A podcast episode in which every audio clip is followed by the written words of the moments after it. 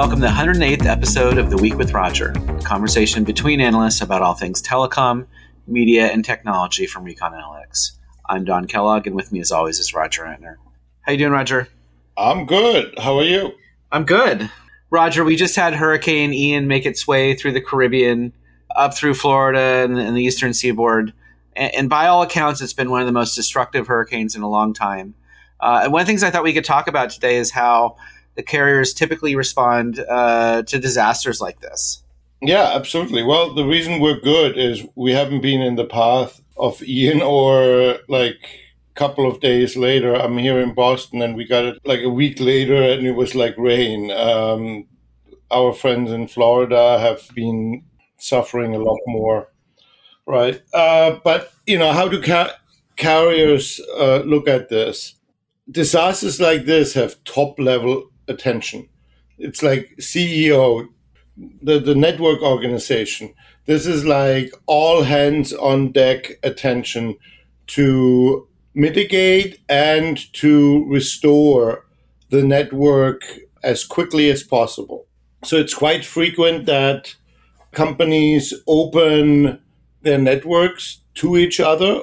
Sometimes it's uh, mutual, sometimes it's one way. For example, AT&T opened their network to anybody else. So if you were on T-Mobile or Verizon and you could get an AT&T signal, then you had a signal, right?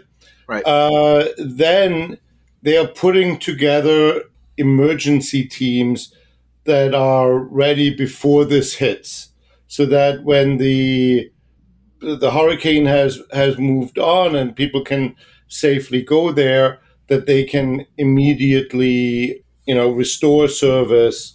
You know, the carriers have their special equipment. You know, like Verizon has like a Thor vehicle that is like for for first responders. AT and T has has similar stuff. I saw a video of how they had a, a seafaring all terrain vehicle that that like was moving equipment over to Sanibel Island, which like got like cut off from the main line, and then they're restoring this. Well, the, uh, the, the providers also have generators, right, for towers as well. I know. Yeah, but what happens when the generator uh, got folded into two because the wind speeds like did that?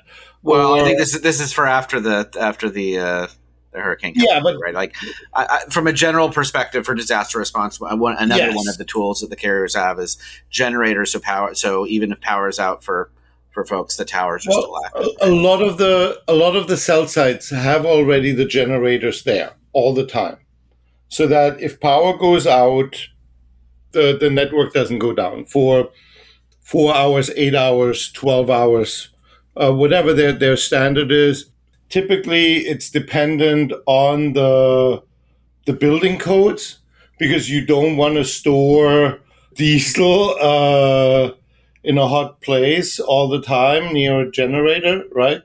That, so it's a lot of ha- uh, fire hazard as well that that controls this. But like a standalone tower usually has has a generator uh, with it. So if you only need a generator to keep that network running, you're lucky right? Mm-hmm. So what, what's important is then that they're bringing um, something like like colts, like uh, cells on on a light truck, or cows cells on wheels. They now have cell sites on a drone that they tether, and then they put a drone up for however many hours, connected with microwave and all of that stuff. So it's a really elaborate and an intensive effort to uh, make sure that people have wireless connectivity. And wireless is usually the first service that comes back online because it's used to coordinate everything else, right? Right. So there's there's the, you know, people need to call for help and need to get back to their lives and everything, but can you also talk about the first responder aspect of this. Exactly. It's not only people need to uh, call for help, but they also the, the, the cell phone networks are used for first responders to coordinate the response. And so Verizon has uh, a lot of these, you know, first responders. They they spend a lot of time and effort on on the network. AT&T has an entire standalone aligned network where they have dedicated spectrum just for first responders and a, a separate core and, and preemption on these uh, networks. T-Mobile wants to make inroads here as well because first responders rely on these networks. And, and so the, the bar has been set especially high, especially for uh, FirstNet, because they have the, the nationwide contract. Uh, first responders don't need to, but they have the option to do it. And so it's a lot of work. These people don't sleep a lot until the network keeps running again. And the carriers then usually offer like free calling, free data, and all of these things for people who are affected by it. Because you really need to have a really resilient uh, network. And I can't talk about. I, I know some of the numbers of how resilient these networks have been. I can't. I'm I'm not allowed to quote them publicly, but it's amazing how how resilient the networks have been. I would not have. Yeah, I would not have thought before Ian hit that you know that the availability would be that high and that the availability would come back as quickly as it did. So I think the FCC should be very uh, happy with the performance. Well, and at the end of the day, this is about people, right? It's about helping people get the help they need. Exactly. Um, exactly, and, and, and it's literally life and death uh, in some circumstances, right? So it's it's important for the carriers to be focused on this, and and, and it's easier than than say you know. And Ian hit Florida, but we had another hurricane, you know, basically scrub Puerto Rico clean again, and we're not talking a lot about it. And it's it's a lot more difficult to do what what has been done in Florida, which is conveniently attached to another state, right? Mm-hmm. Uh, so you can drive there. Uh, that, then with with Puerto Rico, which is which is an island, uh, and it takes it several days to get there, and the challenges there are much, much higher, and they've been hit again, and they've been hit again hard.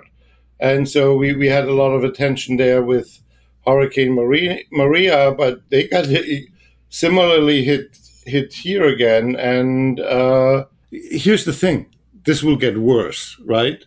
So all of the the carriers are thinking very hard of how to harden their networks in hurricane prone areas. To some because, extent, densification helps with this, right? So as you densify the network, there's more kind of failovers and fail- fallbacks, right, for coverage. Yes, it helps, but you have a couple miles wide zone of destruction. And in that zone, towers will be blown over and and and you have water, right? Take a place like Florida. If they have 12 feet of uh, storm surge, that means that every building is like 11 feet underwater, right? So the, the wind is very da- da- uh, dangerous and damaging.